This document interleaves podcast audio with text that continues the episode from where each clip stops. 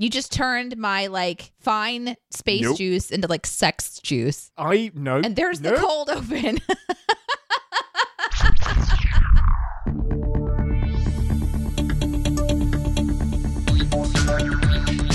Captain's Pod, Stardate 621023.1. Welcome aboard the Starship Enterprise, and thank you for joining us as we take a brief shore leave from the world of CinemaSins to explore the universe of Star Trek.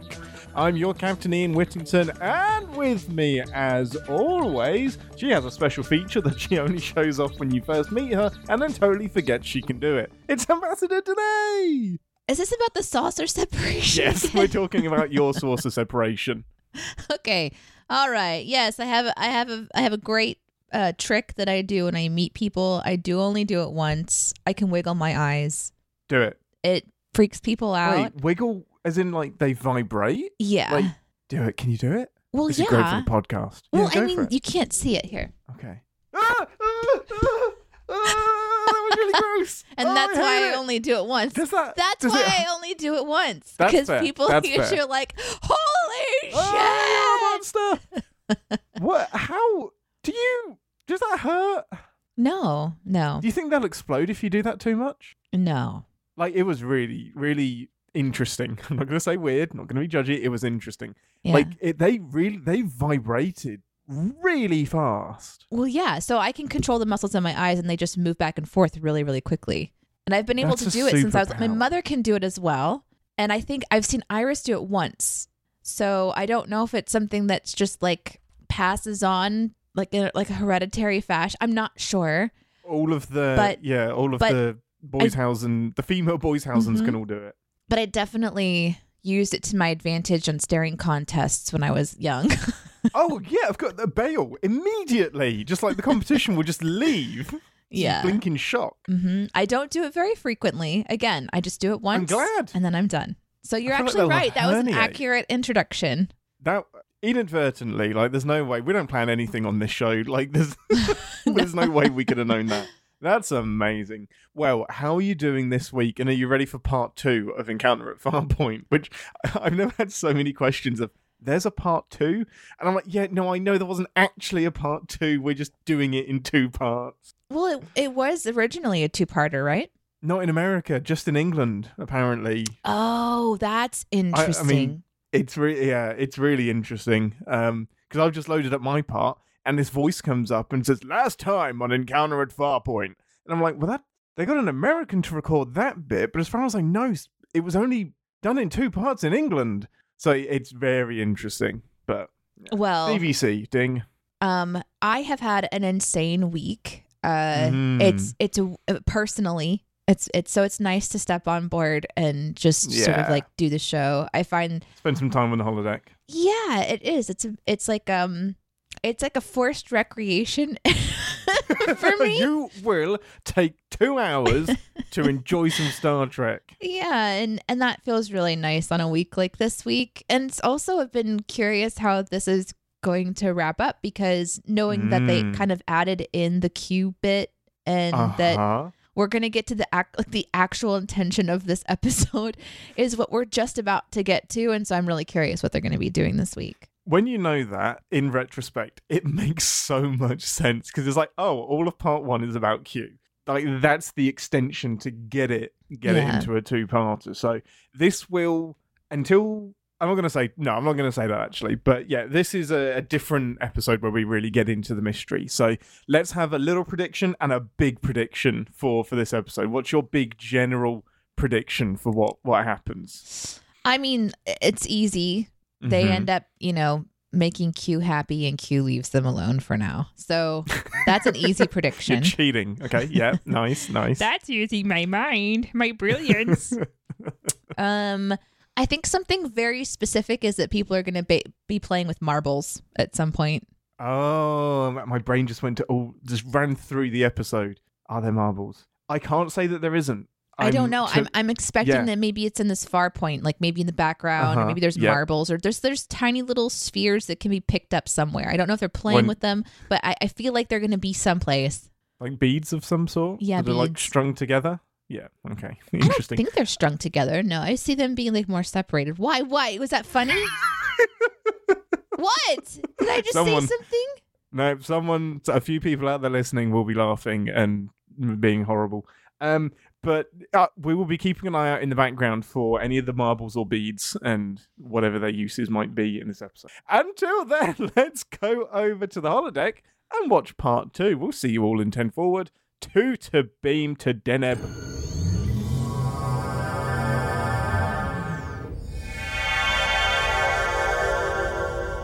Welcome to 10 Forward, the part of the show where we grab a drink from the replicator and share our immediate thoughts and feelings on the episode we just watched. Most important question first, Ambassador.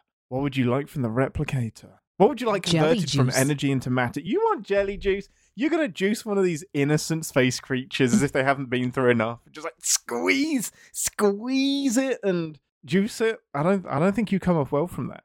Yeah, mean, maybe you're right, but also maybe it wouldn't be that big of a deal, you know, for them to create it. Only know? if it's like consensual. It's like, hey, excuse me, um, Mr. Oh, it's that kind of Mrs. juice? or other. Great, Well, great, no, I think wonderful. no, no. I you think you just turned my Nope. like fine Nope. space juice into like sex juice, So I and no, there's the cold no. open. It's amazing how quickly they arrive. Gross! No, I No, wasn't trying. I I wasn't doing that. Any kind of juicing requires consent. Any, We- not just the sexual kind. We did Unless see it's just- tentacle porn in a we way. did. We, we did see some tentacle porn, just like very Okay. soft core. And it's like really like kind of soft lighting as well. It was kind of fuzzy. Yeah, just it was it was beautiful. You're my jelly. my jelly for life. Um, no, I'll I- have I'll have a jelly filled donut. I'll have a I'll have a jelly filled donut. I was going to eat have. their offspring. Nice. Interesting. get Interesting. God damn it. Shit. Ah, Get ah, ah. Uh, all right. Um, All right. I what would I like? I would like. Hmm. I don't think I can top that. I think I'm going to drink the the warm bath that is great joy and gratitude. You're gonna drink Yeah, emotions. I'm going to drink emotions because I'm a Interesting. Betazoid. Yeah. okay. Mhm. Well, you know what? You could just drink Deanna Troi's tears because they were plentiful this there was episode. so many. So she's like, that was on the top of her resume. I think it was. I can cry on command. It's like you're going I to can do cry it on in every single scene.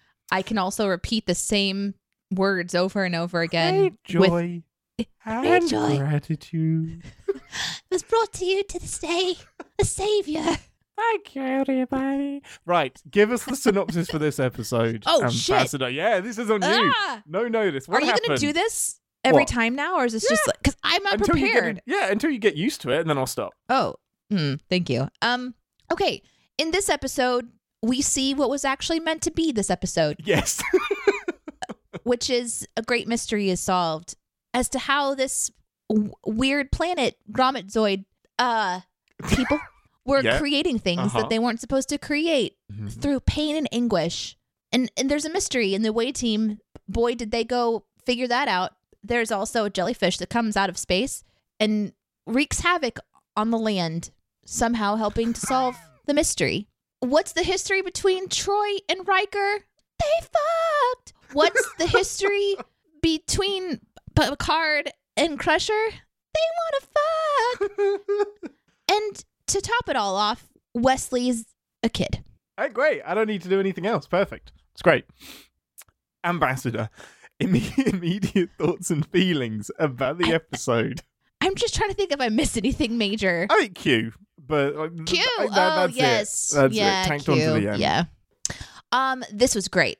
I had a really fun time with this. I kept thinking as I watched this episode, reminding myself, this is the first one. This is the first it one. this is the really first one. This is what it should have been. Not because they were fumbling over each other or they didn't know their part or their place, but I was trying to remember what an audience maybe would be feeling the first time that the Mm. holodeck opens up Yeah, right. or the away team has this place that they're going to that's being, you know, blown up by an alien. And They have a cool alien on the screen. They've got a potential space battle. They've got, you know, mysterious alien on their ship.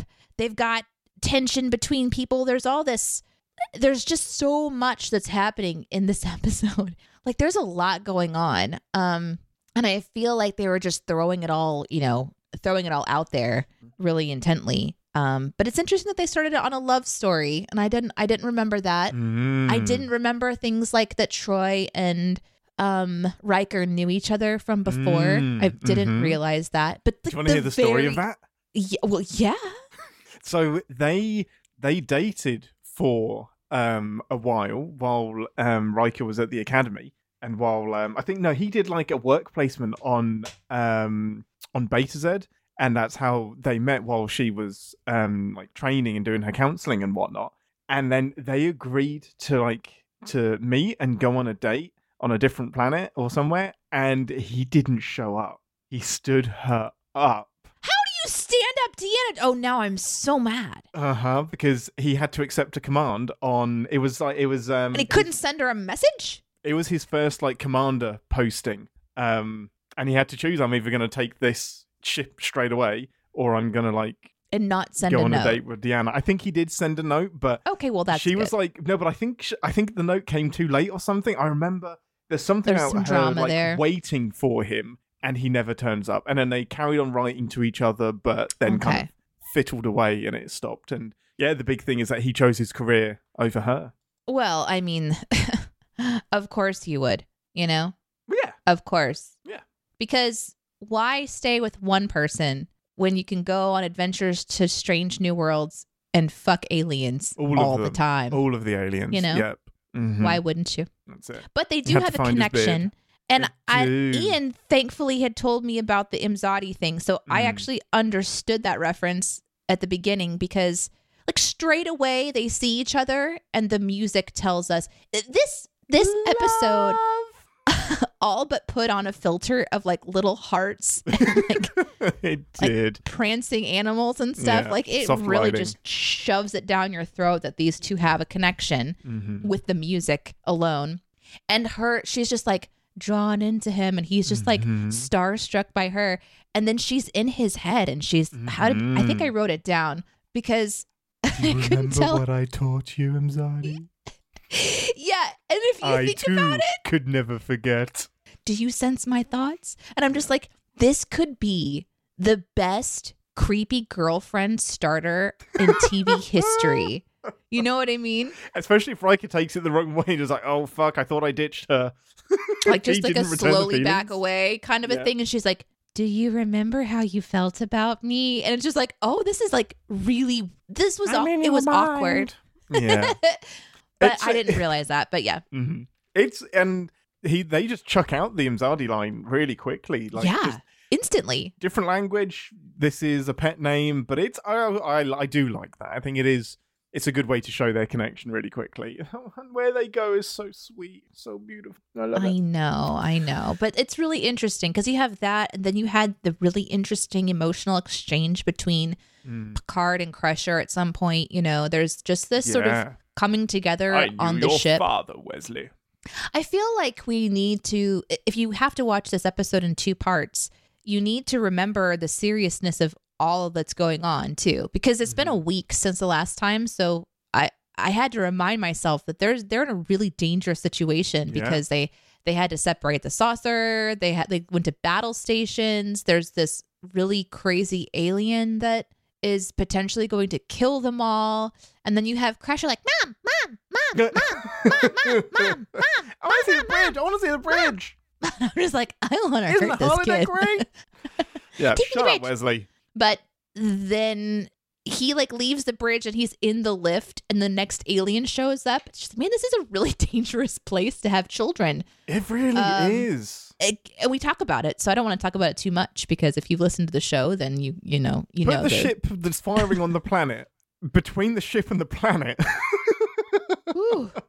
it's a lot. Don't Um, separate the saucer section now, whatever you do. Like, you could have put the star drive between the ship and the, the, the alien ship and the planet and, and sent the saucer section away, but no. Let me ask you this question because I know we're going to kind of go over what happened in this episode in, in more detail and stuff, but like at the end of this episode, what do you feel this show wanted to be the hook to keep you coming back for another? Mm. Uh, because it didn't really leave you with a mystery. It did the Mhm. episodic ending where you know it now we to do. understand the Mhm. the mystery of the planet. You know um, that the Farpoint station was actually a an alien being that had been Mhm. captured and was being siphoned for its energy and its usefulness to create matter, and that another its mate shows up to it, it disguised as a ship essentially to try to you know save it or whatever, punish the people who had captured it. So that mystery is solved. Q is kind of solved, kind of still lingering in the air. Mhm. They've built in some interesting relation, but with the introduction of data. So maybe is it the curiosity of the people that brings somebody back? Is it like what is it? I think they didn't have to worry about a hook in the same way that Netflix cancels everything. Shows nowadays have to worry about a hook. So the hook here is the a, new crew with new special effects. Like they go hard on like the jellyfish. Like this is updated graphics, but even the the original CGI for the jellyfish still looks beautiful. So I think this is just this is a new crew, a new family to be exploring with. It was what Star Trek fans wanted is people exploring the universe. Like they wanted more of Kirk and that crew exploring the galaxy. So I think this episode does so so, and it does a better job of last week's episode. But it does so much to introduce the characters and the dynamics. And yeah, the hook has got to be Riker and Deanna. What that relationship is like. Picard and Beverly and Wesley. What that relationship is like. Data exploring like having a robot on the ship and what that's Yeah. like the complexity of Mhm. Geordi Q promising to return at some point as well like there are lots of little hooks and it's probably it's probably more hooks than the networks were happy for them to have because that's setting up a lot of subplots that don't get as fulfilled as I think you might expect by today's standards. It's a much more Yeah. slow burn, but for me, I would have been I would have been all in because so much of it is just the the visuals and being in this universe. I think it's like Picard says at the very very end. Let's see what's out there. I think that's the hook. Is Yeah. let's see some more of this galaxy with an 80s budget as opposed to a 60s budget. And it does look very cool. I mean, by the standards that it came out, where Even by today, I think some It- of it, it was really fun. holds up. Yeah. Yeah, because you know you've got, like I said, you've got like the planets. You're seeing them build sets and destroy sets, and you're seeing what their CGI is capable of. You know, to show interesting things on the viewer screen. Mhm. And yeah, you've got like a new dynamic and a new group, and they're trying to kind of throw out some mystery and intrigue. And they've got like a young person, you know, with Wesley showing his chops.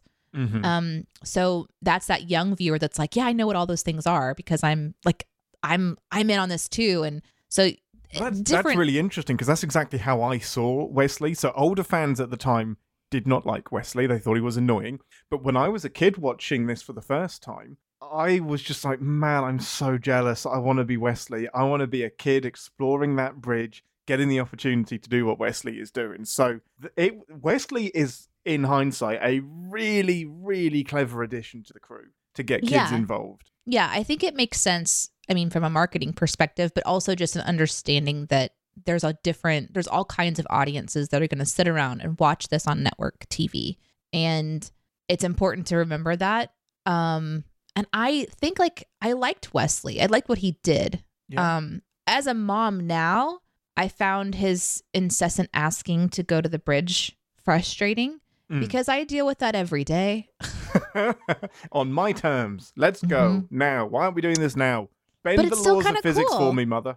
Yes, yes, and she does. And then he's all of a sudden on the bridge. Honestly, that moment, we'll just are we jumping around today? Are we going to talk yeah, about? yeah. Okay, okay, okay. Well, as long as we're keeping sins separate. Okay. Uh, that moment was really interesting because it was like a first person perspective from a kid's perspective of walking onto the bridge. It'd be like if you put on a VR headset and then like entered into a CGI version of the bridge and you're Uh-huh, kind of the POV shot is very interesting and unique to this episode. and then he sits down and he knows all the different you know things and then an actual alert comes in and without even thinking about it he interacts with the s- I would with do the that. computer I would do that. and picard's just like whoa get, the fuck off my, bridge. Yeah. and you know it's weird because before that scene was when wesley was like man picard's kind of a stick in the mud kind of a pain in the you know? ass, isn't he?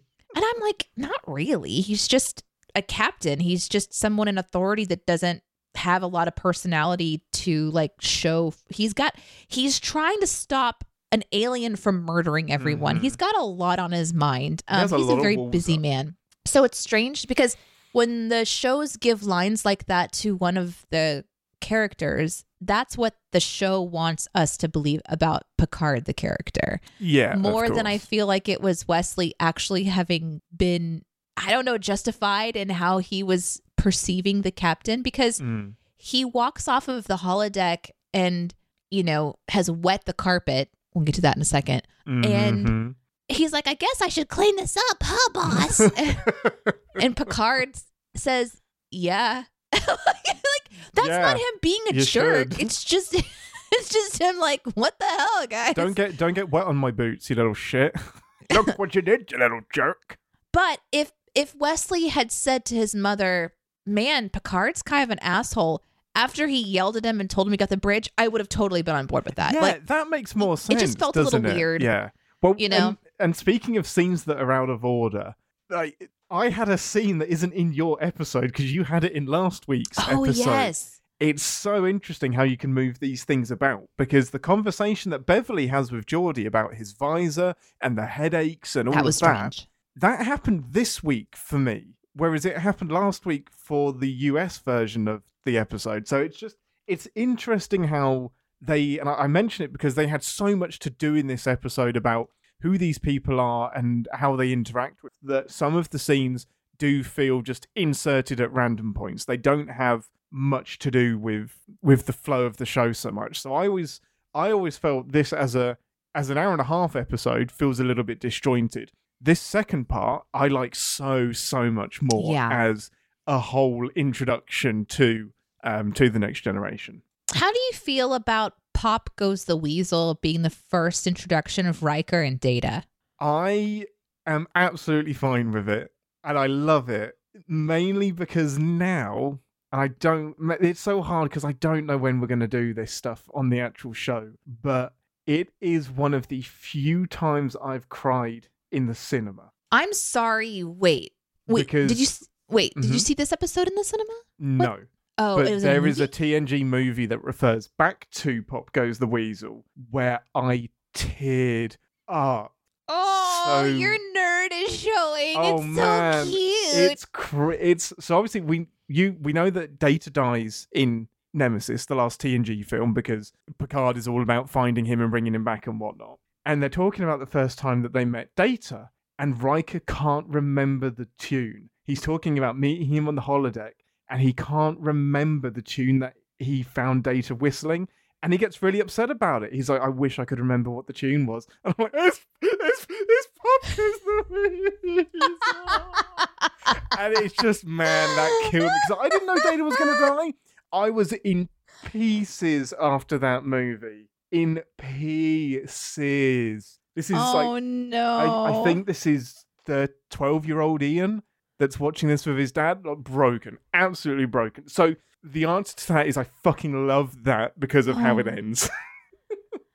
I I like that scene because you know they're discovering each other in this really unexpected place. Of all of the places to meet Data, it would be you know out in the wood of the holodeck where he's whistling in a tree, trying to be the most human version of himself that he can Mhm. be, and he can't quite whistle. And then someone comes up and just like easily whistles, and he's like, "That's fascinating." Fucking dick is what I would say. don't you rub it? Yeah. Don't you rub it in? Yeah, I I just I don't know why they chose that one. Maybe it was because that's a tune that they both knew and they could whistle. I don't know. I, I'm it's curious easily if there was a purpose in it. It's. I think it's just. It's easily recognizable, and it's like a child's. It's something you hum to a child, isn't it? And Data is very much a child at this point. Um, Yeah. But I, it could have been any tune, couldn't it? But that's one that everyone's gonna. Everyone's gonna recognize. Yeah. Yeah, I liked that part. I think. I think. There's some questions I have that are sinful about that holodeck scene, but we'll get to that Oh, I bit. love it. Oh, I have. I have plenty for that as well. So at the this is what I couldn't help but think during this episode as you're watching it was that last week you um, were a little bit confused by uh, part one as the pilot because you were expecting more of a typical Star Trek mystery adventure that yeah. helps us get to know the crew, and that's exactly what this is. So, what did you think of the mystery at the heart of this episode as as an introduction and just as a as an episode in general? I liked it a lot. Um it might be one of my favorites just because it's so beautiful and also it was complex in a way because the idea is that there's this creature that needs that uses energy and can create matter like a transporter or, or like a um Well, yeah, like a holodeck A replicator. transporter and replicator. Yeah, they all use a similar technology. so these are really powerful you know entities that can kind of almost q like in a way you know they can kind of do whatever Snap their fing- And- fingers and make stuff appear. Yeah. And it felt like, you know, last time I was like, well, who is this magical being that this asshole Grog Bong Bong, whatever his name is, is talking to? Because he sort of That took me a second. I was like, what? It's Q. His name is Q. Oh, No. you mean you mean Groppler I mean. Gromlock, Grom, Yeah. Grommel, Grommel. He like Groppler. he turns around to this the air and he's like, "You shut up" or whatever. Like, "Oh, you're fine, Mm. quit it." And he's talking to the air around him, and I kept Mhm. thinking, like, "Well, what what is this unseen entity that's being used for its power?" Mm. And I was right. Like that is Yeah. exactly what's happening. But I felt like they found a clever way to describe it within the scientific terms of Star Trek. Like they made it make sense to the nerd, the the Mhm. deep the deep lover of all of the ways that Star Trek like makes sense. They they're kind of bringing it up to a level. Um so it was a mystery inside of a mystery in in a way. Mhm. And it was an interesting reveal as well, you know, to kind of see the creature rise up Mm. Like a popped blackhead pimple off of the surface skin no, of it. You know, no, just like- it was beautiful. just kind of was like not come. It, it, pimple. you know, well, I mean, sometimes extractions can be beautiful. You know, you got to get that Oh, stuff out of your pores. amazing. But yeah, um, I really liked it. I felt like it was a really interesting one. Like they had to go on an away mission, and Mm. and then there was the mystery of the underground of the city was the same interior of the ship, Mm. Which means that they were inside of a being the Inside whole time. Inside of a being that very handily has corridors.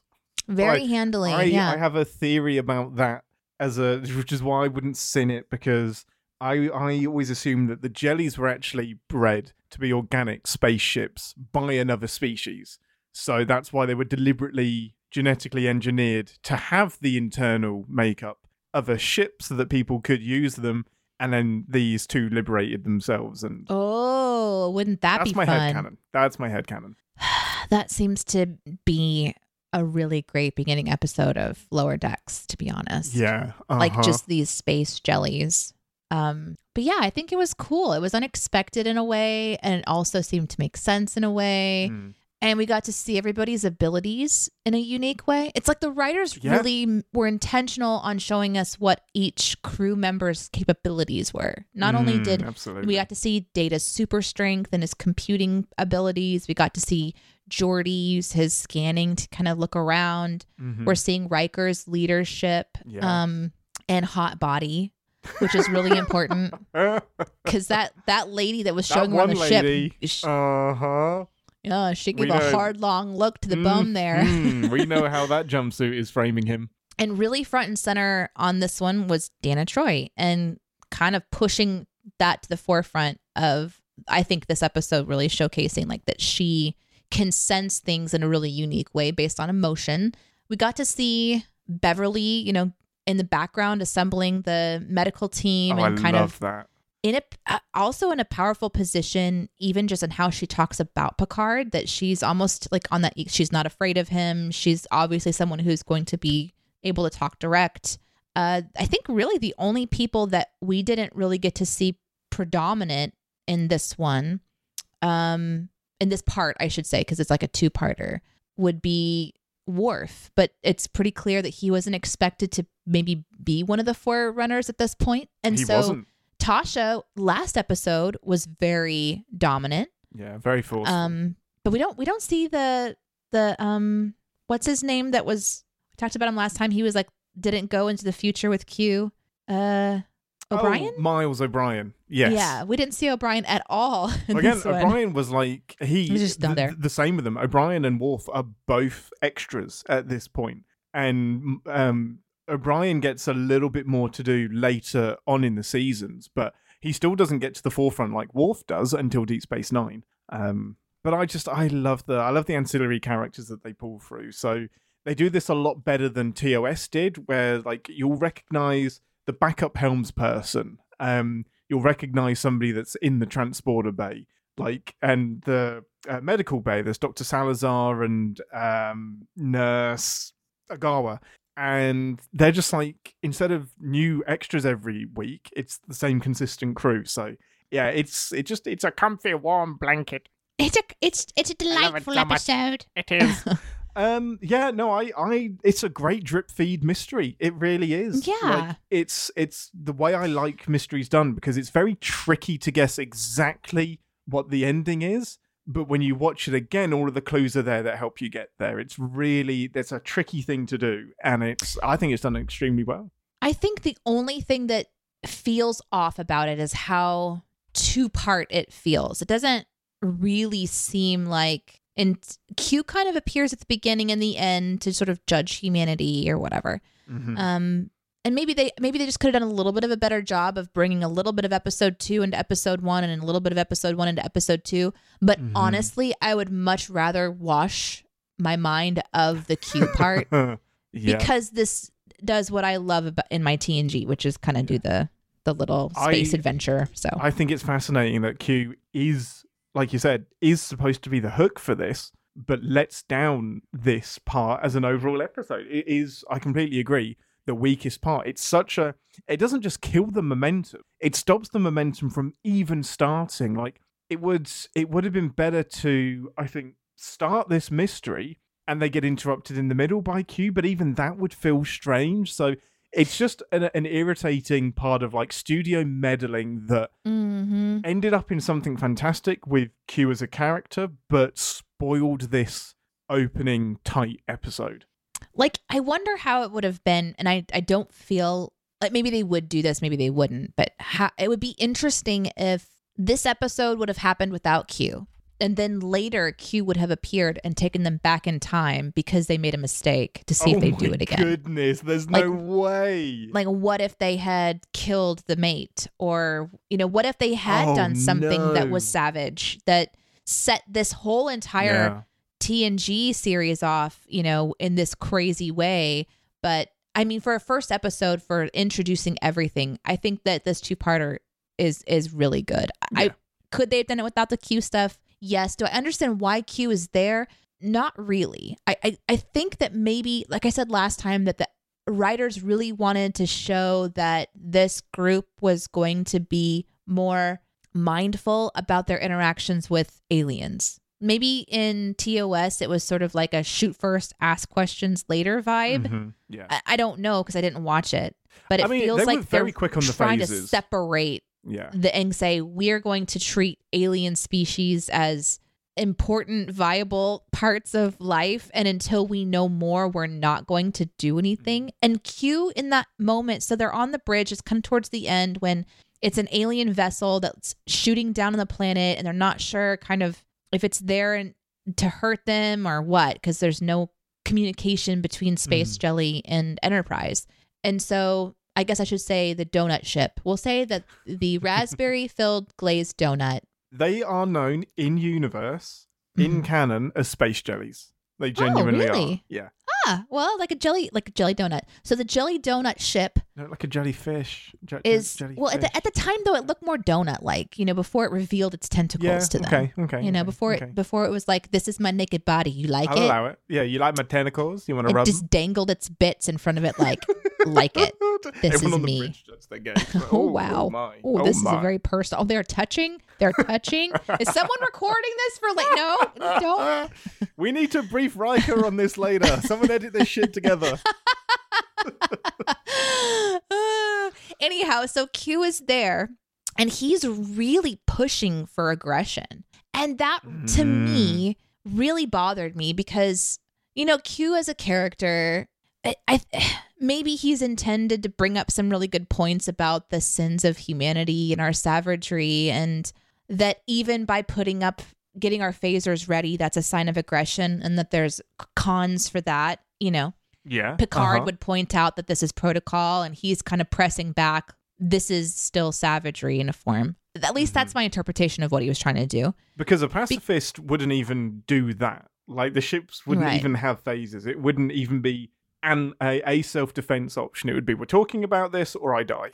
Yeah. And so I think I think Q is attempting at or succeeding at some good points, right?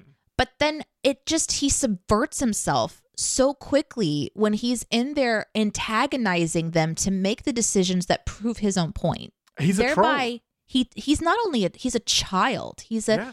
do what I want. If you don't do what I want, this game isn't fun anymore. Uh-huh. And to me, it's like I don't I don't know. I don't know how to feel about the character or why he's even there in the first place. If if they're meant to prove their humanity, then in any scenario, Q Mhm. could try to antagonize them to do what he wants to prove them otherwise. But it, it just characters that you're never going to really gain any foothold with are really Mhm. hard to enjoy because totally they're in my real life. You know, like I know Qs in my life and I just don't want them in my entertainment. I don't like I, I can't do anything to prove anything to you. And so yeah. I can choose to not talk to you. And TNG is like, let me introduce a character that will just appear in your universe without your permission and linger as long as they want. And they're basically gods. And I'm like, what a Yeah. fucking nightmare that would dick. The- he is the definition of chaotic evil.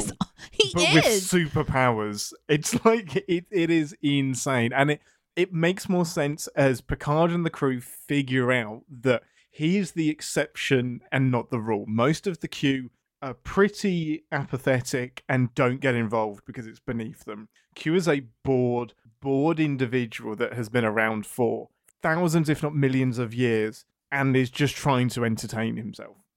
you know but what? it is tricky Can to I tell you something? I, let me just, I, I'm going to go on this thought Okay, go for it. pro- Buckle in, thing people. with you. Is Q cinema sins? Like, you know what I mean? Like, Uh-huh. we write as a character that can't enjoy themselves and just likes to create like point stuff out and kind of be like I don't know just sort of sit in the in their intellectual Mhm. power. We don't actually we're not those actual people. We write scripts as if we're this guy that just can't really sit down and enjoy something very easily, Mhm. you know? And they're just sort of a sourpuss. Is that cute?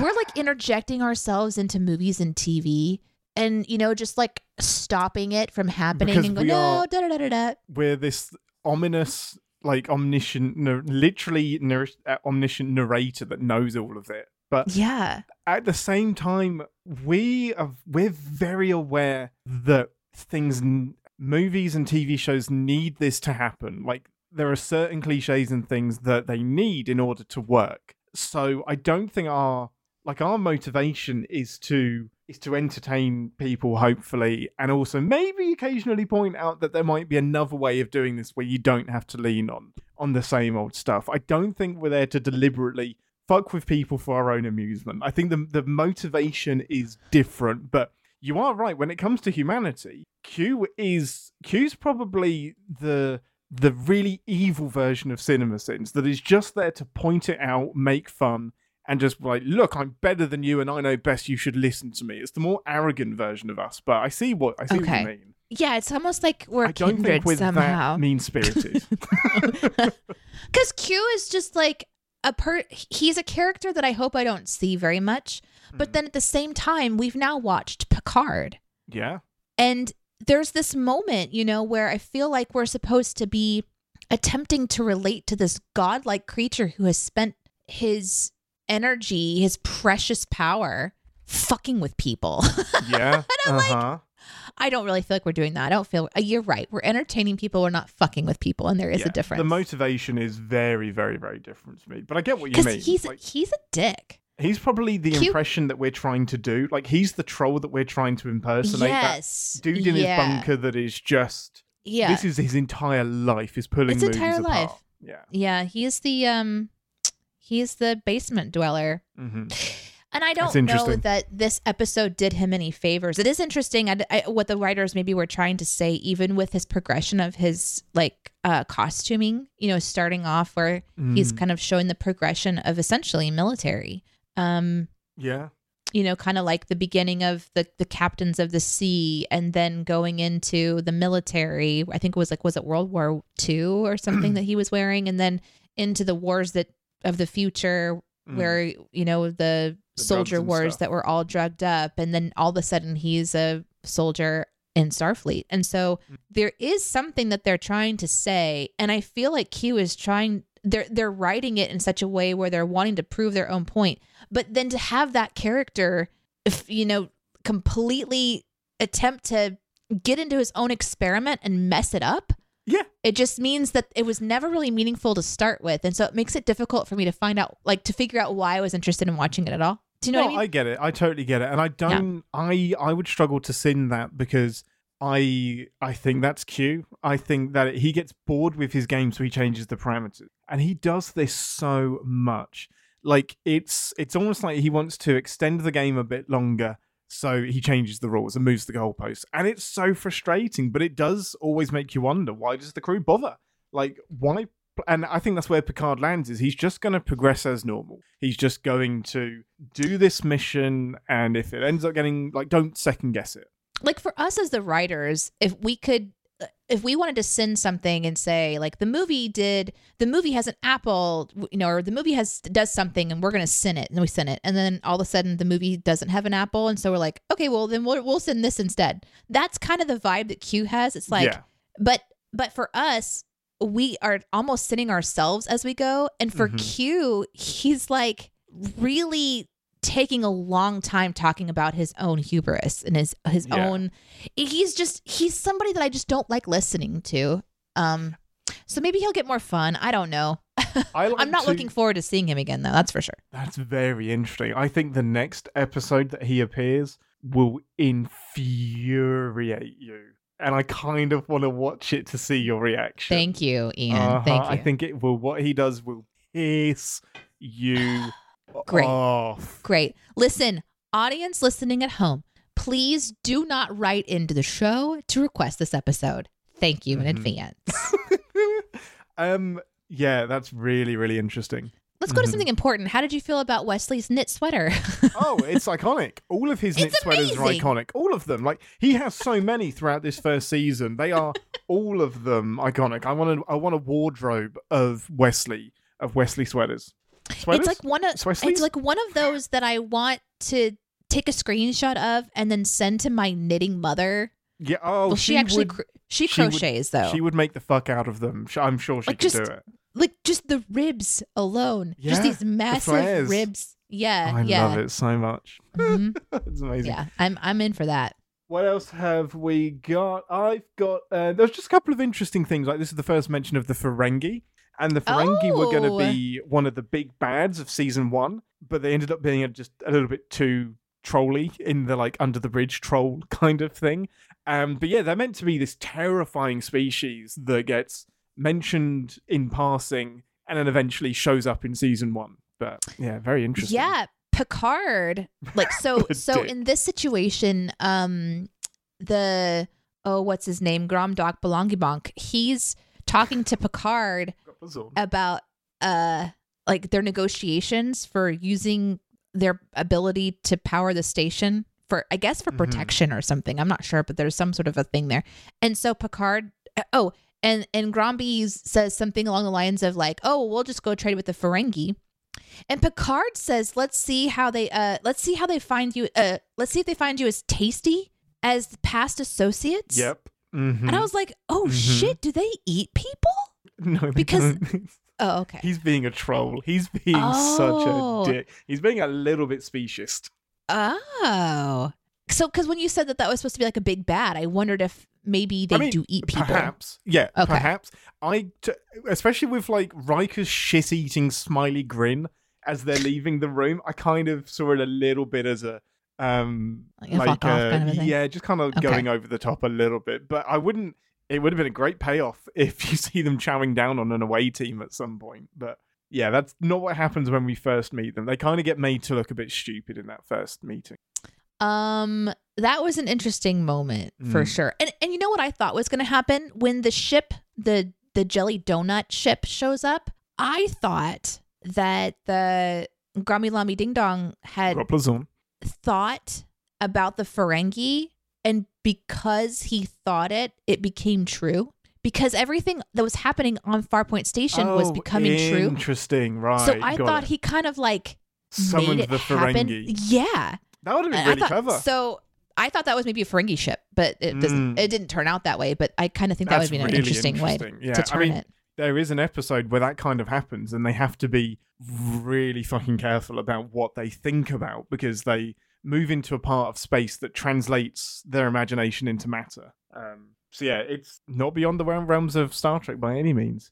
Well, that's interesting. I'm mm. interested to see that one. Mm, Uh, that's a good what one. else about this episode did you want to talk about? Is is there anything like that I'm missing, a major beat that I'm missing that I just wouldn't know to pay attention to that kind of either Um, comes up again later or something that a character does or says that doesn't really pan out very well? Um, hmm, don't think there is. There is a lot of. You can tell they haven't decided what's happening with Beverly and Picard at the minute because the way Beverly introduces Wesley is like, "This is my son Wesley." The last time you saw him was when you brought his dad's dead body to him. Mm-hmm. And, my dad, my my. Last episode, Uh, I first met Picard when he brought my dad's Dead body. and he's obviously grown so that Picard doesn't recognize him anymore. So it's just I don't know how many years Beverly and Picard have been out of touch, and It seems a while. It seems like it's a while. A I would guess like while. ten years at least, maybe more because Mhm. um, Wesley is sixteen slash seventeen at this point. So I would imagine it's it's got to be like ten years or something like that. But yeah, I just I don't think that actually gets specified. Um, the the Deanna and Riker thing doesn't get picked up very much at all until much much much later on. Um, you think that's going to be much more of like a solid theme Yeah. based on this first encounter, but everything else is pretty consistent. Like Geordi's visor obviously gets used as a plot device a lot. Data's um um pursuit of being human continues on. Q obviously shows up again. Um I liked how this episode used like the beaming around as well. Oh, There I was- was, going to mention this. Yes, There Absolutely. was one moment when this team kind of splits up and Troi, um, I think Tasha and Geordi go below the city, which means that they have entered into an, uh, a being of some kind. Mhm, Um, mhm. and Troi is like sensing the pain and the sadness and all that. Uh, and so Riker beams down quickly to figure out what's going on. I thought that was just very cleverly done. Mm. We don't usually see them just hopping levels. it kind of shows that there's like a development of the technology because on TOS there's an episode where the solution to a problem is to beam somebody from the bridge to engineering and they're just like this is really risky. Like short range transportation isn't what this is meant to do. This is meant to be ship to planet planet to ship ship to ship. And kirk is just like damn it i'll take the risk and then Yeah. does it. So this is a really it's a great evolution that you can just hop around. Transporter beams have changed. Like it's a great emergency way. Get me near deanna quick. Um no so And it great observation. Yeah. Yeah, love it. I Um, did too. There was something interesting that I noticed that kind of gets ditched pretty quickly is how casual the computer voice is. I can tell that they try to make it seem more human and like approachable. It's like, Mhm. eh, would you like to enter Commander Riker? yeah, it was very conversational. Yeah, and that gets ditched That's pretty ditched so fast. Yeah, in this Uh-huh. episode, it was like there was like little dots that showed Riker the way to go, and then when he got to the corridor, it's like turn right here. It was Yeah. like Google Navigator. It was, But can like- you imagine if there's 50 people walking in a corridor trying to get around? Ding, ding, ding, ding, ding, ding, everywhere. And you never see it again. Like the Find My Phone feature on the Enterprise, like it's just completely ditched after this episode. Perhaps it's just for their first trek around the ship, just sort of as like a little. You know how when you play bowling and you put the bumpers on, and then after that, it's just you're you can go in the gutter if you need to. It's like that, but for the first up, your first walk around the ship, just making sure that you at least know how to get around. But yeah, that was that was interesting. I wrote that down, and there was some you know some other like lingo and that came up in episode one and this one as well that just doesn't seem to be sticking as much, which is normal. It's funny. I didn't mind it too much. Sticks. Yeah. really funny. well, that's all of my thoughts. I'm really. I had a feeling you would like this episode a lot more. I think I predicted that last week because it is a more standard Star Trek episode. I love it. So, uh, anything else, Ambassador? Before we move on to some sinnings.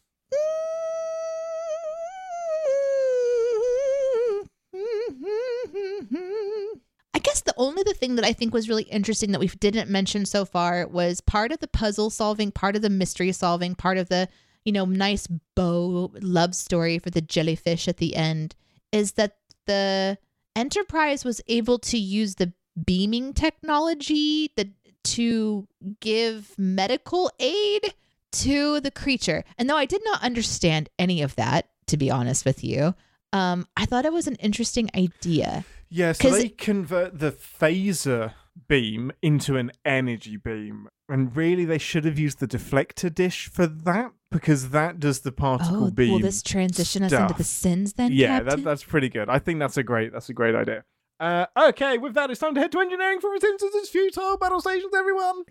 Welcome to Prime Video's Culture Rated Collection. This is the place where black is the main character, where we don't jump through hoops just to hear our voice, and can fall in love with illuminating documentaries like Giannis, The Marvelous Journey. I'm just a hard worker that's trying to survive. Enjoy the animated series, The Second Best Hospital in the Galaxy. All doctors report immediately! Where we dive into something new like the latest season of Them, The Scare, and the award winning American fiction. Welcome home, baby!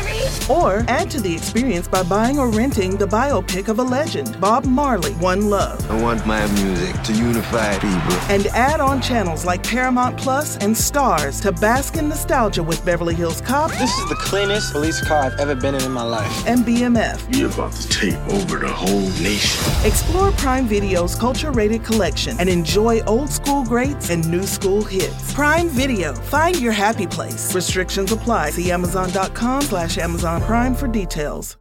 A new year, time for new growth. Grow your education and skills with Herzing University. Our online behavioral health programs fit your schedule and time, from an eight month diploma program in health and human services to a 36 month bachelor's in psychology. Grow your behavioral health career with us wherever you are in your education. Your future starts now at Herzing University. Visit us online at herzing.edu or text health to 85109. Online at herzing.edu or text health to 85109. Warning. Warp core collapse in 10 seconds. This is the part of the show where we re engage our sin brains and remind ourselves that no TV show is without sin, even our beloved Star Trek. Yes, so they use the phaser beam to give the creature energy. And I, I don't. Who am I to say that that's technically wrong? I know the phasers have been used to do that. You can set it to like a microwave setting where it just slowly heats things up. But I, I'm more used to seeing power transfer beams coming from the deflector dish, although in Timescape they don't. They have a different array altogether for energy transfer, but that's also not the one that's used in this. But I think we're in episode one, and it's just we're not quite settled into all of the engineering canon yet. I think Mm. some things change around a little bit. Mm-hmm. I just want to send Gromlet Grommelstone all day Grommelstone, long, you yeah. know? hmm Do it. I, I don't really know why. I just want to. Like, what a dick. just, I just want to be like this dick. This guy uh, knew what he was doing. I, I still don't quite understand. And maybe this is the prison. problem with this episode. Yeah, like they, he clearly is doing some really shady shit. But I guess I, because they're hopping back and forth and doing two different stories or something like this, I- I wonder if I'm I'm missing some context. Like, is this a first contact situation? Is this where he's It's supposed really to join? Strange. Is he supposed to be joining like the whole The like Federation. Federation group, or is he like what is happening here that's at stake? Because it seems like Picard and Riker are negotiating some sort of pact between them, but then also just super Mhm. casually, also willing to walk away until some questions are an- answered. And Grommel Butts Zorn is Zorn. We're getting close. really confusing and like he's not giving information and there's other people that are there that are also like again looking like those uh, creatures that are just getting sucked dry and Mhm. i just there it just seems like there was so much more there that i didn't understand i don't and i just want to send groppler zorn Oh, Grobblebutt Zorn, yeah. Um, I I agree. There's like some Prime Directive shenanigans in here, and Deanna mentions the Prime Directive, like because like ordinarily, if they're under attack, they wouldn't be able to intervene because they aren't part of the Federation, or they aren't part of Star. No, the Federation. But they're like, well, we are in open trade negotiations, so maybe that means we can intervene. But it's not clear whether the this is a warp capable species. It doesn't seem like it, and that's meant to be like the key thing of the Prime Directive is that you don't intervene until they're capable of traveling in space and faster than light, because that's a big. That's when they're going to start bumping into people. So it is interesting how they've.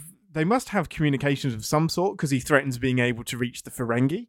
So they must have advanced communications capabilities. So I guess they are more advanced than they appear. But it seems like the Federation is most interested in using their technology on other planets and such, and use this as like some kind of launching point. Um, but yeah, it's it's very. We need to get to the plot convenient. They have to be advanced, but not advanced enough to make the space station no big deal. Because the big mystery is how did these people manage to build a space station so perfectly and so quickly? Uh, not a space station, Mm, Right. a But but yeah, Farpoint uh, like station. like yeah. a yeah a station that that they want to use. And how how is Grumblebutt so confident about their ability to do it again and again? They're, oh, they're, not. It's he isn't. okay. He's trying to duck that because they're saying, "Can we replicate it on different planets?" And he's like, "No, the Bandi don't they want have to leave. come here. they Oh, have okay, to come okay. here. Gotcha. So all they want, he wants a big paycheck from the Federation to use Farpoint as a deep space launching point for them. Gotcha. Okay. Yeah. I would just find some ways to send the confusion of even the plot point, and maybe this was part of, like I said, just the Mm. And just this too stretched out. just this one asshole that's dealing with them as well. I was like, do you not have a team of diplomats here or something? And yeah, I would not be dealing with this shady individual at all. Not even, not even close. It's so shady. It's so sketchy. super sketchy. Oh, I just remembered one of the terms that was different in this episode. Mhm. Uh, when Tasha was like using the com badge to, uh, it's usually like Tasha to Riker, Mm. but she said team leader. Yeah, team thought- leader. which I thought was It's interesting. interesting. Yeah, they, they again something And that that, doesn't happen again. no something that disappears very quickly. Um, this a, maybe a little bit nitpicky, but it will transport us into the holodeck section of the episode. And Riker says that I looked up your service record to Data, and Data's like very very prudent, and then Riker's immediately like, "So you're an honorary lieutenant?" and Data then reads his service record, and I'm like. "Wh- then what the fuck did Riker read? Like, he couldn't have looked up his service record and also not know that he earned the rank of lieutenant. Like, what's in there if it's not his his service history? And it's It's a, yes, it's a perfect example of the exposition for us. Yeah. yeah, you you got to Yeah. exposit it, but you don't Mhm. have to make people look dumb. Like you could have had a little. Uh, I don't know, but it, it was frustrating because like, what the? Why make Riker dumb? Yeah. Why make Riker dumb? hmm So, what did you want to say about the holodeck situation? So much. Do it. Okay. And this might be something that we talk about and have talked about and I've forgotten. hmm How is water leaving the holodeck? Yeah, it's my number one sin. It's so. Just- shouldn't the holographic water just disappear now? I mean, it's not real. there is an argument to be made that Oh, the we go. people in the in the in the holodeck are fake because that's too complex and they disappear. But then again, Picard throws a fucking book out of He the, did. the holodeck during And there's a um, uh, Ship page a that they brought out. But So things can be brought out. the argument that I've heard is that it the holodeck replicates real water because that's easier than replicating holographic water. So just like you can rep, just like you can replicate a glass of like because in video games, water physics are very very hard to do. So it might be easier just to create a million glasses of water, and that's what you do. The, the problem with that is the force perspective thing because the holodeck isn't all there all at once, That, all that, at the same time. that can't make any sense. It's not like you can just add water and then just have it be in specific sections. That it was would a have creek. to. Yeah, that would have There's to be. There's no way. It would have to as soon as you get It to has it, to be fake. it it moves from holographic water to real Okay, so water. now the holodeck can move matter. Yeah, it and what happens to, to this real water whenever they turn the corner and then they come back? They just bring it. and then How does it reappears. disappear? It's How? hard. It's it's more. It's yeah, no, Lasers it's that make it evaporate? Lasers. Yeah, it just They gets just flush it. yeah, just gets replicated away. So it's it's tricky. In theory, the water should just disappear, but the 80s would not allow that to happen. I don't know about that. I don't understand that. it's some bullshit. It is some bullshit. I would definitely attempt to send it, although obviously it's complicated and and there's been many many conversations about it. I Mhm. maybe we could find a fun way to send it or Oh, something sure, like yeah. that. Either way, but it's that convenient. was very frustrating. That was very frustrating for me because I was like, I don't understand any of this. Why? Why does this keep happening? As I mean, it is fun put to watch. Yeah. But As soon as you put in rules for the holodeck, you then destroy them. Will you? Will you just stop it? The- so the one- does that then mean that when Data picks up a stone to chuck against the back wall, that the stone then becomes actual matter to chuck against the wall? Yeah, because it's really does that convenient that, the holodeck knows exactly what Data is intending. Because in theory, it Right. should throw that stone into the far distance to not break the illusion. But somehow Right. it knows that Data is making a point. This is my question. I don't It's, understand. it's tied into the holodeck is always tied into the plot. Always. Ding.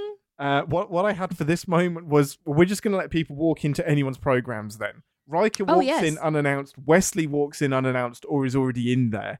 Like, Yeah. there should be privacy filters all over the holodeck.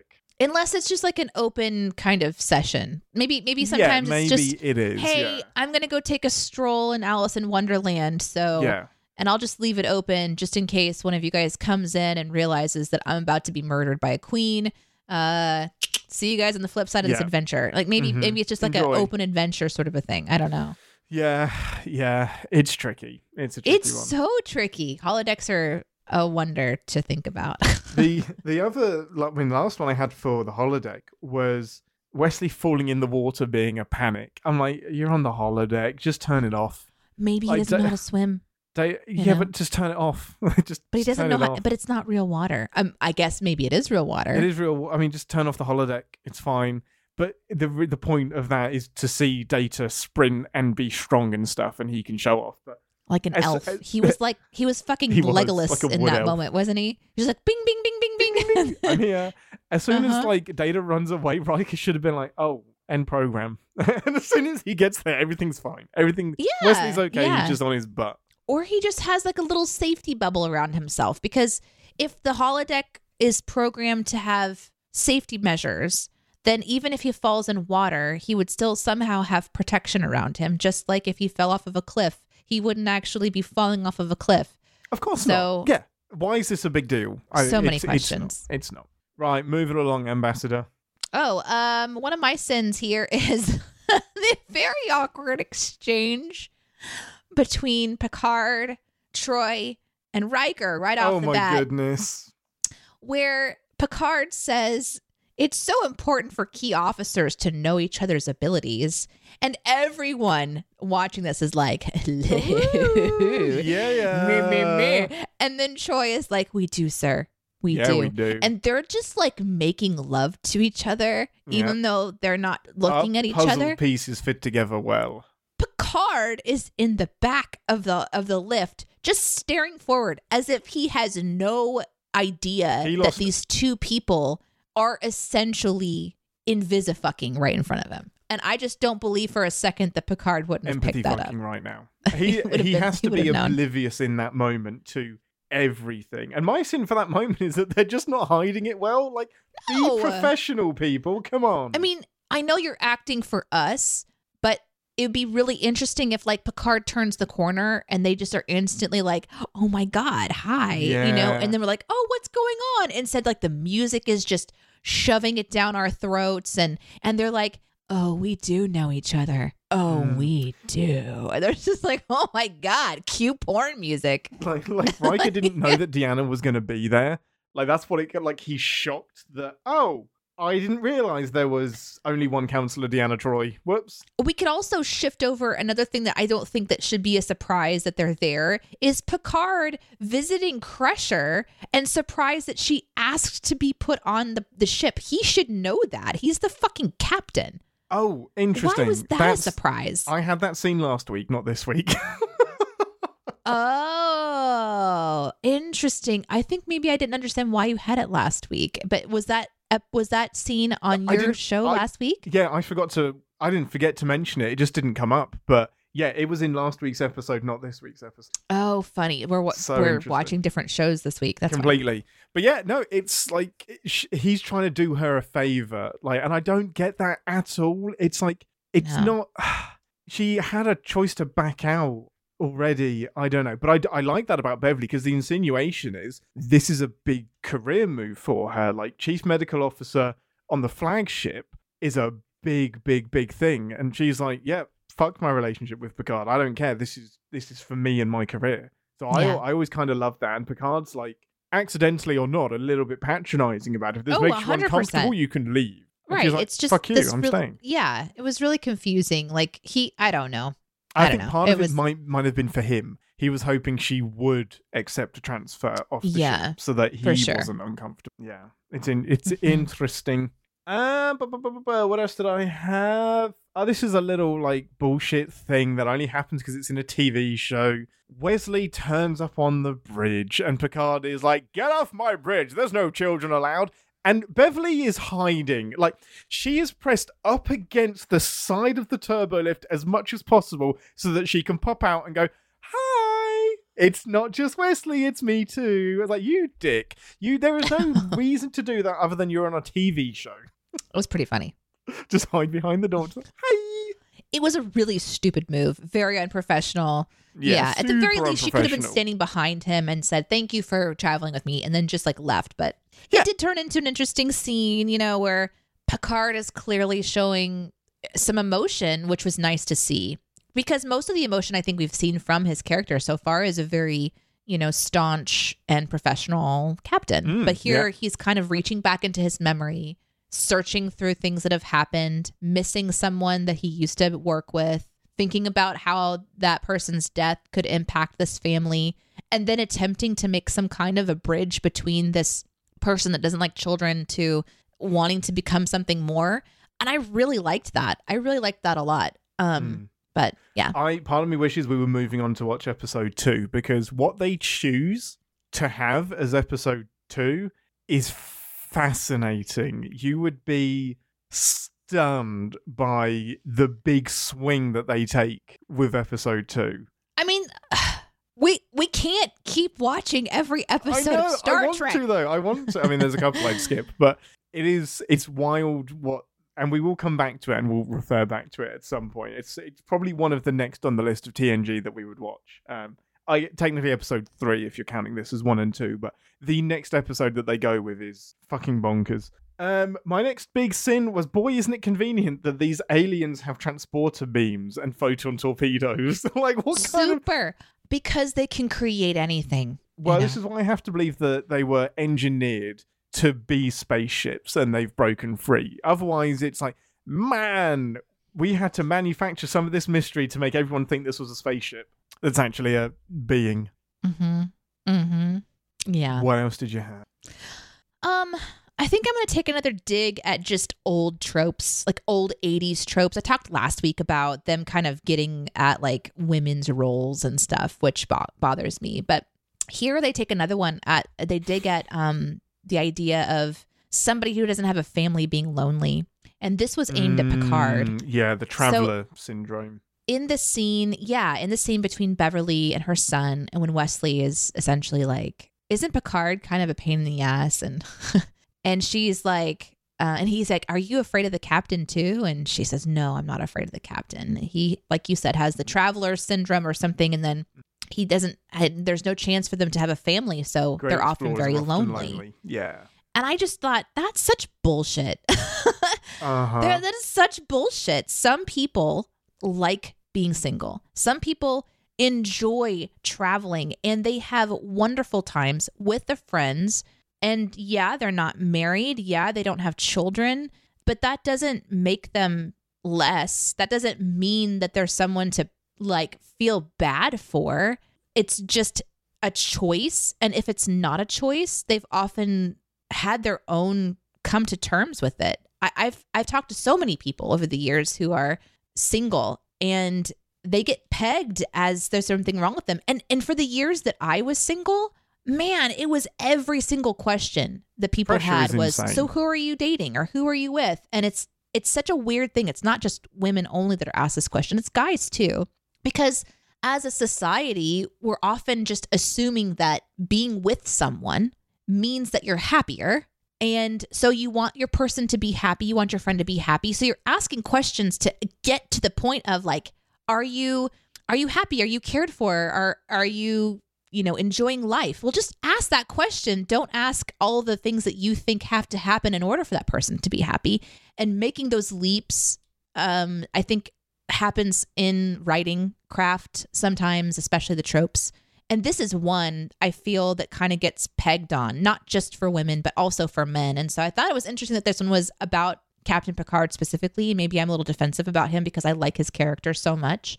Um, I, maybe there is regret at some point for not doing life with someone so intentionally that you have a witness all the way to the end. Maybe there is something there, but you can even have friends close to you that witness your life with you, and that can be completely fine. And maybe, or maybe not. I don't know. It just it, it begins to continue. To, it doesn't begin to. It continues to pigeonhole this idea of what happiness looks like, and it bothered me. So I me would say too. And it can also the other aspect of that that annoys me is that it can like both things can be true. It's almost like this the the person that enjoys having a solo life and is confident on their own when they find someone, everyone around them is like, You see, you really wanted somebody all along. You did want a partner. Both things can be true. Like, you can be happy on your own and then stumble into somebody that you then want to share that with. Like, we're complex people, though. There shouldn't be this single.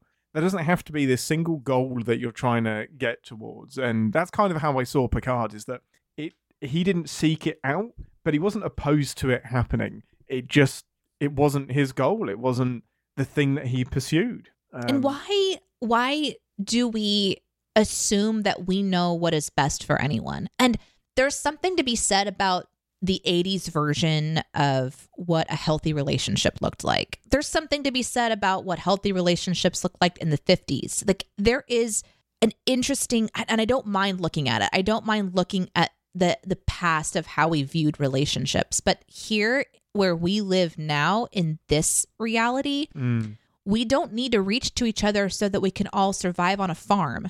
You know, we're looking for people that we really enjoy being around and that we want to do life together with. And we have so much more of an ability to find our community and be alone physically.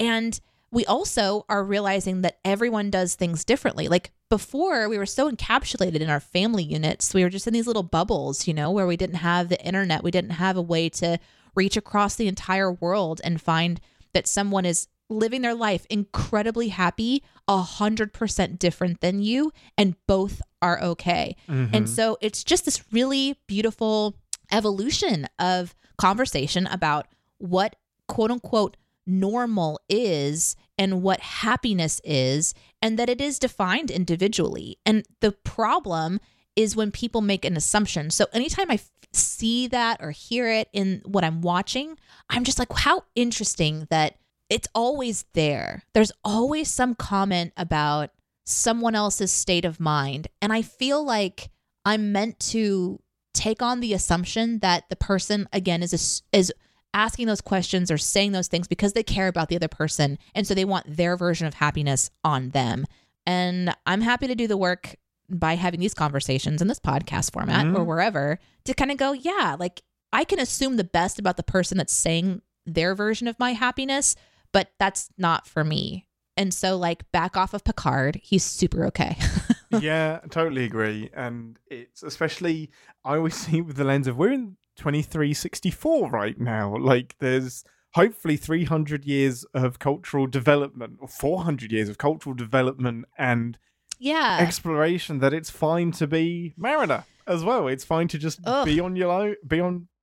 I even I don't like the phrase "be on your own." Just experience life differently. But it's so romantic to do the Moby Dick thing of the lonely explorer with a single goal, and it's just a trope that they couldn't avoid in the eighties. Apparently, I do like that we said it last week and this week that looking at the material that the writers are doing within Star Trek universe has me really ecstatic because I Mhm. feel like they're just continuing to boldly go where writers don't go Mm-hmm. and showing us characters specifically like female led characters like I mentioned last week. There's going to be tropes, there's going to be things that we always fall back on because storytelling is really powerful and there's reasons that it inspires us. Yeah. But if it inspires us to be thinking, gosh, you know, I'm single. I guess that means I'm a lonely traveler too. Like that's not cool. it's So, tricky. It's I'd really really it. tricky. I And fucking sin it. Sin the heck out of it. And I don't know that there's a lot of shows that are doing it now. There's not a lot of movies that are doing it now because we all have to bloody have a romance subplot in every fucking film. Um, something I've rallied against. Even the jellyfish need love. Movie commenting short career has been, God damn it, we didn't need the romantic subplot in this movie. Um, but yes, um, we will sin. We will culturally sin the heck out of it.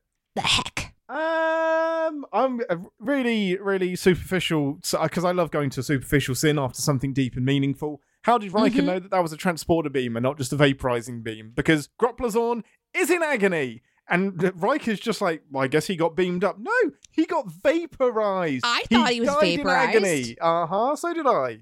I, I mean, I was like, oh, he did. Well, yeah, Oh, he, did. He did. I mean, Yeah. it kind of looked a little bit like phasing out, but it was super different at the same time because it could have been like a soda, like a slow dissolving sort of Oh, thing. and we've seen that. We've seen phasers slow dissolve people. Um, I only have one more. What any more that you have?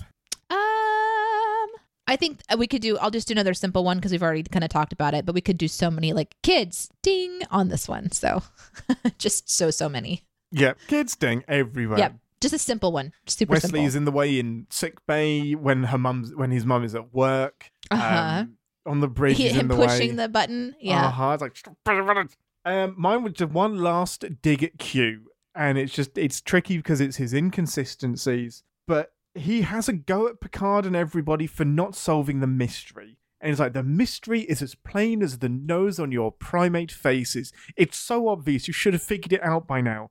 What are you testing here? Are you testing that they're savages? Are you testing that they can solve a Sudoku puzzle? I- Like, it- it's so the to me it was confusing. And it- I also Uh-huh. was confused. It Yeah. It confuses me as well. Also, he's wearing a face that has a primate nose. Yes, he's he's doing the same thing. He's not turning up as, as his own individual, as his own species. I want to see Q. What does Q look like?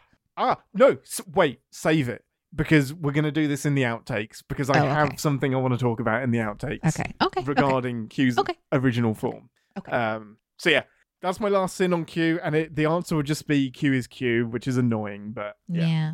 yeah, there we go. Um, there was a line that Data said that I think we could just totally riff on because he Mhm. says, "Sorry, sir, I seem to be commenting on everything." I was like, "That's Yep. yes, you do. That's us. oh, that's amazing. I, there's something to do there. I don't know what it is, but it's either making fun of ourselves or like Yeah. we can relate to that. Ding, you know, just something Yep. I don't know. Data has exposed us at set TV sins. Oh my god! But yeah, I mean, that yeah, was who would do that? Who would comment on every single thing that they Yes. see? We're totally not us. Uh, I think we could also easily send that Picard's like, "Would you be opposed to a potentially illegal kidnapping?" And it's like, okay, Let's go. okay. There's Let's probably something there too, but I really don't have anything else. So Love it. Well, next week, all being well, we're going to be diving into Picard season three, episode one, and we're so excited. I am so excited. I cannot wait for this. Um, thanks for listening, everyone. And I leave now, but only because it suits me, and I don't promise to never return. And it's I shall endeavor to function adequately. From Oh, that was going to be mine as well, and I changed it at the last second. Yes. Amazing. Live long and prosper. Thanks for listening. Want to connect with the show? Our hailing frequencies are always open through captainspod at cinemasins.com. Like, comment, and subscribe on your podcast player of choice, and be sure to visit cinemasins.com. Oh, Oh, wow, my voice is fucked up. this show is gonna be weird. I guess when I went into the transporter, my shit got sideways. These are the voyages of the starship Flambe. The Botany Bay. The Botany Bay. Man, Chekov. Chekov got way too excited about the Botany Bay. I know we've we've seen that so many times, but it's true. He might know, but Chekov shouldn't. Um, Chekov Khan shouldn't have a fucking clue who he is. This is Ceti Alpha Five. Yep, those levels are good. These are the voyages the starship Flambe. I can hear him saying these the voice. Bay. What is he doing The right now? Botany Bay. Man, Chekov. What are you Chekov doing? got way too excited about the Botany Bay.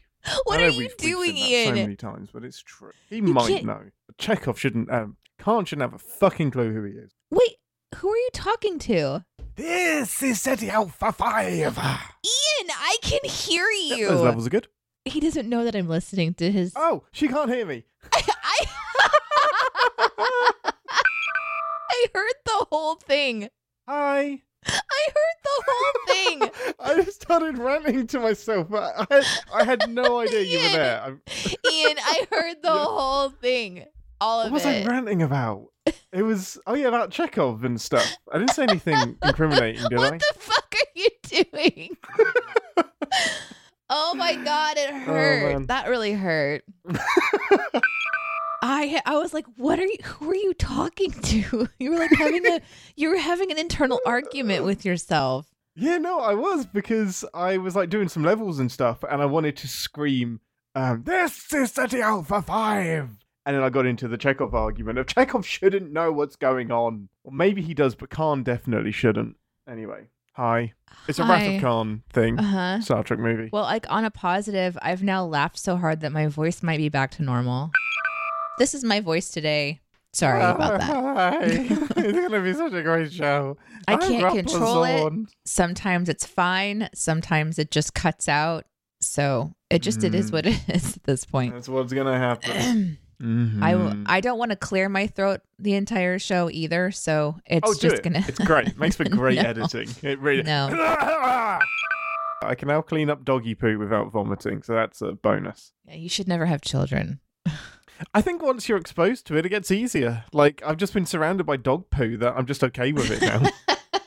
like genuinely, I was like, oh, that, that Oh, one's really no. runny. Cool. I got to pick that out of the carpet because I love this rug so much. So I got to do some work here to fix this rug that I love because the dog diarrheaed on it. Wow.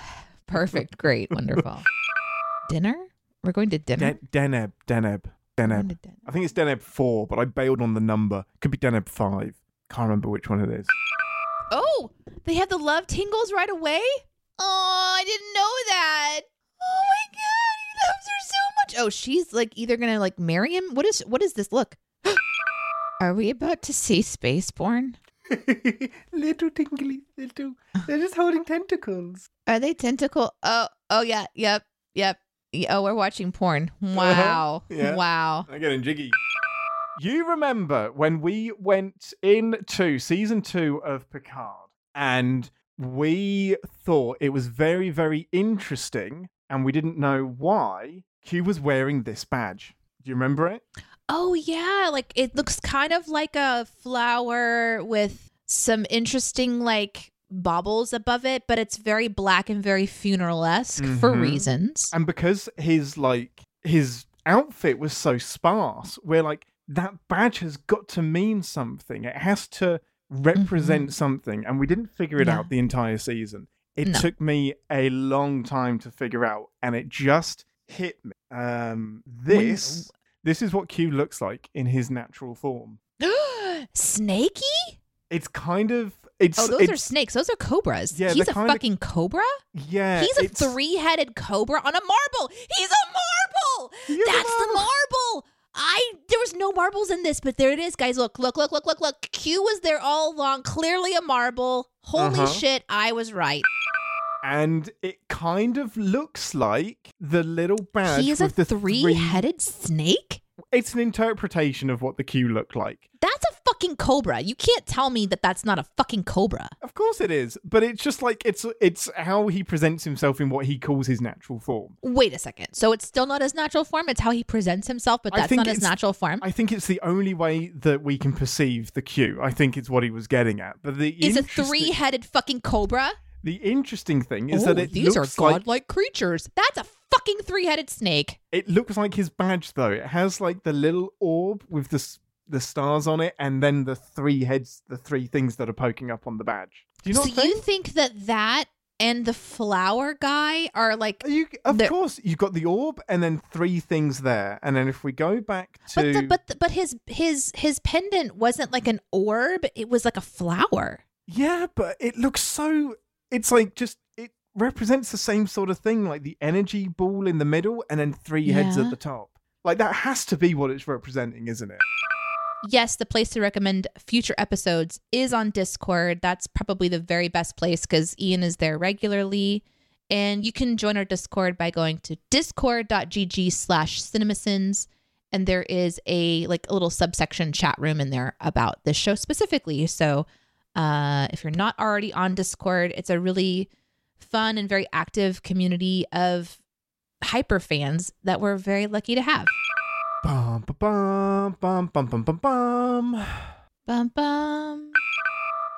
Welcome to Prime Video's Culture Rated Collection. This is the place where black is the main character, where we don't jump through hoops just to hear our voice, and can fall in love with illuminating documentaries like Giannis, The Marvelous Journey. I'm just a hard worker that's trying to survive. Enjoy the animated series, The Second Best Hospital in the Galaxy, All doctors report immediately.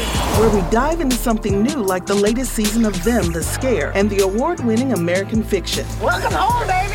Or add to the experience by buying or renting the biopic of a legend, Bob Marley, One Love. I want my music to unify people. and add on channels like Paramount Plus and STARZ to bask in nostalgia with Beverly Hills Cop This is the cleanest police car I've ever been in in my life. and BMF. You're about to take over the whole nation. Explore Prime Video's culture rated collection and enjoy old school greats and new school hits. Prime Video, find your happy place. Restrictions apply. See Amazon.com slash Amazon Prime for details.